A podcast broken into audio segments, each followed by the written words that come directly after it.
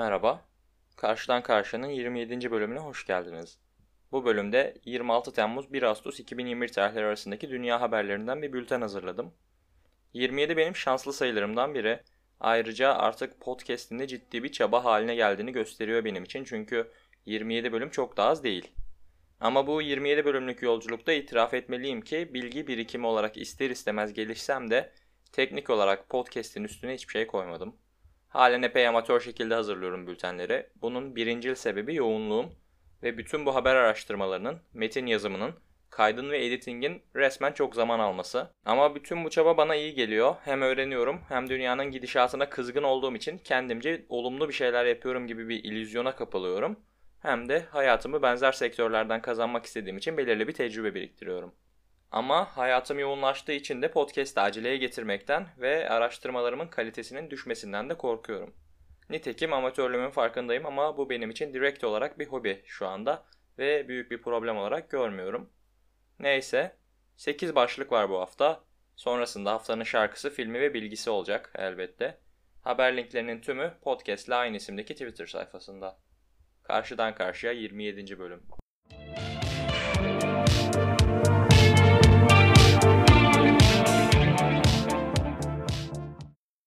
Tunus'taki politik karmaşa.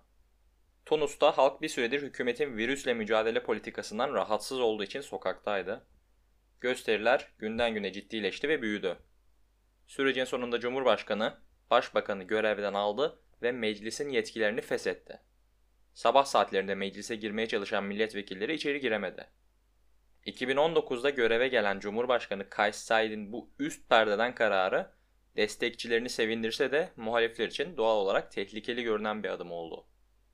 2011'deki Arap Baharı'yla siyasi çehresi çok büyük ölçüde değişen Tunus, kendisini böylece yeni bir belirsizliğin tam ortasında buluverdi. Uluslararası kaynaklar bu gelişmeyi resmen açık açık bir sivil darbe olarak tanımlamaktan geri durmuyor.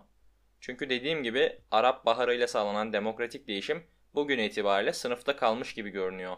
Bütün bu görevden almalar göz önünde bulundurulduğunda. Ama tabi bu çok andığım uluslararası güçlerin özellikle Afrika ve Orta Doğu için biçtiği demokrasi tanımının ne kadar pamuk ipliğine bağlı olduğu konusuna ise girmeyeceğim. Zira bunu Tunus özelinde değerlendirebilmek ciddi bir bölge hakimiyeti gerektiriyor.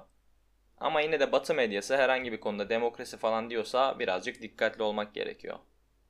Konuya dair sadece aktörlerden şöyle bir bahsedeyim. Cumhurbaşkanı Kays Said, insan hakları üzerine yoğun çalışmalar yapmış bir hukukçu. Görece seküler ve bilime değer veren bir yapıda. Hükümet partisi Ennahda ise ılımlı İslamcı bir politik parti. Ama bu Said ve Ennahda ikiliği doğrudan bir sağ-sol ayrımına götürmesin size. Zira Said de Müslüman ve muhafazakar, sadece politik olarak Ennahda ile görev süresinin başından beri takışık durumdaydı. Bu arada Cumhurbaşkanı Said'in televizyonda yaptığı açıklamada bütün bu olaylar esnasında ülkenin 4.8 milyar dolar parasının düpedüz çalındığını ve bu hırsızlıkta 460 iş insanının parmağı olduğunu belirttiğini de söyleyeyim. Bu da tüm bu politik mevzunun yanında bir side tap olarak dursun şimdilik.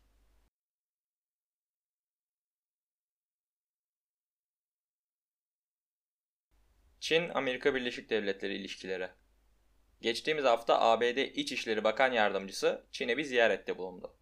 Görüşmelerin sonucunda herhangi bir mutabakata varılmadı. Ama Çin tarafının kurduğu şu cümle gündem oldu. Dediler ki ABD Çin'i hayali bir düşman olarak kurguluyor ve kendi iç problemleriyle yüzleşmemek için Çin'i şeytanlaştırıyor. ABD tarafı ise Çin'in çeşitli politikalarının çok problemli olduğunu ve Çin'in özellikle Dünya Sağlık Örgütü ile yapılan işbirliğinde çok kısıtlayıcı bir rol oynadığını dile getirdi. Hani bunlar her zamanki karşılıklı tatlı sert atışmalar ABD ve Çin arasında ama Çin'in doğrudan ABD'yi şark kurnazlığıyla suçlaması bu haberin bültene girmesini sağladı. ABD'deki silah şirketi Remington davası. 20 çocuğun ve 6 yetişkinin hayatını kaybettiği 2012 Newton saldırısı Remington marka bir silahla yapılmıştı Amerika'da. Saldırıda yakınlarını kaybeden acılı 9 aile, Newton saldırısının ardından Remington'a pazarlama faaliyetlerinde silah kullanımına özendirici içerikler sunmaktan bir dava açmıştı. Remington geçtiğimiz hafta bu ailelere toplam 33 milyon dolarlık bir teklif sundu. Davayı geri çekmeleri karşılığında tabi. Yani ABD'nin en eski silah üreticisi resmen kan parası ödeyip işin içinden sıyrılmaya çalışıyor. Davacılar bu teklifin ardından bir sonraki adımlarımızı düşüneceğiz şeklinde bir açıklamada bulundu.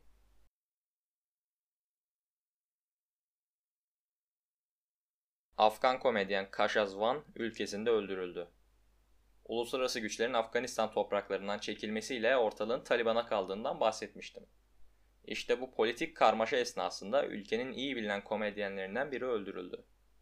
Evinden polis üniformalı insanlar tarafından alınan komedyenin ailesi Zıvan'ın ölümünden Taliban'ı suçlu tuttu. Fakat örgüt bu infazı üstlenmedi. Bu olay muhtemelen bir 20 yıl kadar sonra filmi yapılıp enine boyuna tartışılabilecek çok gizemli bir olay olacak bence. Tarihi yaşıyorken ikonik olayları fark etmek her zaman kolay olmuyor. Ama bence bu olay tarihin bu dönemi için ikonik bir olay olacak ileride. Olimpiyatların başlaması ve Rus komitesi. 2020 Tokyo Olimpiyatları nihayet başladı. Dünyanın hemen her ülkesinin sporcu gönderdiği, tarihsel birikimi büyüleyici olan bu etkinlik hayırlı olsun. Tabii biraz buruk geçiyor zira Tokyo'da olağanüstü hal var ve yarışmaların büyük çoğunluğu seyircisiz olarak tertip ediliyor. Ama yine de olimpiyat olimpiyattır, izlemesi her şekilde keyifli. Neyse, olimpiyatlarda bu sene Rusya yok ama Rus atletler var. ROC kısaltmasıyla yarışıyor bu Rus atletler. Yani Rusya Olimpik Komitesi. Ama kağıt üstünde Rusya devletini temsil etmiyorlar. Bunun sebebi ise Rusya'nın olimpik spor faaliyetlerini 2 sene katılamama cezası alması. Cezanın sebebi ise zamanında Rusya'nın sistematik olarak doping kullanmış olması. Rusya Olimpik Komitesi altında yarışan atletler formalarında bayrak bulunduramıyor. Üzerlerinde eğer Rusya kelimesi geçiyorsa onun hemen yanına nötral atlet şeklinde ekstra bir ibare de bulundurmak zorundalar. Madalya törenlerinde ise Rus marşı yerine Tchaikovsky'nin bir numaralı piyano konçertosu çalıyor.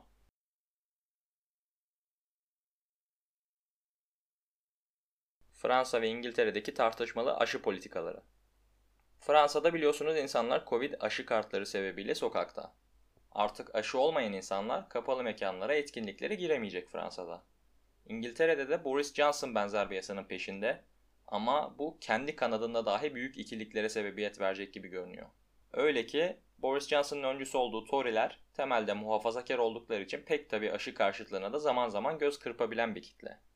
Johnson da kendi ekibini böyle kritik bir kararda konsolide edemeyebilir ve son 200 yılın en büyük Tory ayrılığı yaşanabilir parti içinde deniyor.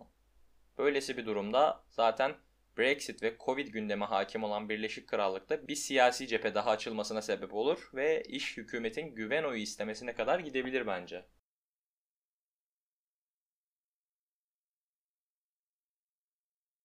Kazakistan LinkedIn'i yasakladı. Sebep çok sayıdaki sahte profil ve kumarhane reklamları. Tabi bu sebebin gencecik insanları kariyeri zombiler haline getirmeye çalışmak olmasını dilerdim ben ama o başka bir dosya. Bu arada Kazakistan'ın iyi ilişkiler içinde olduğu komşusu Rusya'da da LinkedIn 2016'dan beri yasaklı. Rusya'nın sebebi ise LinkedIn'in kullanıcı bilgilerini Rusya'da bulunan serverlara taşımayı reddetmesi.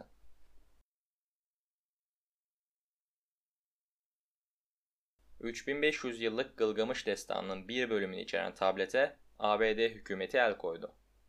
Aslında bu tableti ABD'deki bir hobi şirketi satın almıştı. Fakat tablet 2003 ve 2014 yıllarında ülkeye gizli olarak sokulduğundan halen devam eden bir kaçakçılık soruşturması mevcuttu. Bu soruşturma tabletin Irak devletinin malı olduğunu öne sürüyordu tarihsel olarak. Henüz sonuçlanmamış olsa da ve nihai karar verilmemiş olsa da bu soruşturmanın ışığında ABD hükümeti Hobby Lobby şirketinin satın aldığı bu tablete el koydu. Şu zaman çizelgesini ben kısaca özetleyeyim. 2003 yılında bu tablet bir koleksiyoncu tarafından Londra'da satın alınıp kaçak yollarla ABD'ye sokuluyor. 2007 yılında bu kişi sahte bir mektupla bu tableti 1981 yılında ABD sınırları içerisinde edindiğini söylüyor ve tableti elinden çıkarıyor. O tarihten itibaren sık sık el değiştiriyor tablet. Sonunda da Hobby Lobby şirketi 1.6 milyon dolara satın alıyor. Bu esnada mektubun sahte olduğu, bu tabletin de Irak devletinin malı olduğu konusu gündeme geliyor ve geçen hafta itibariyle ABD hükümeti tablete el koyuyor. Bu haftaki haberler bitti. Film, şarkı, bilgi köşesi.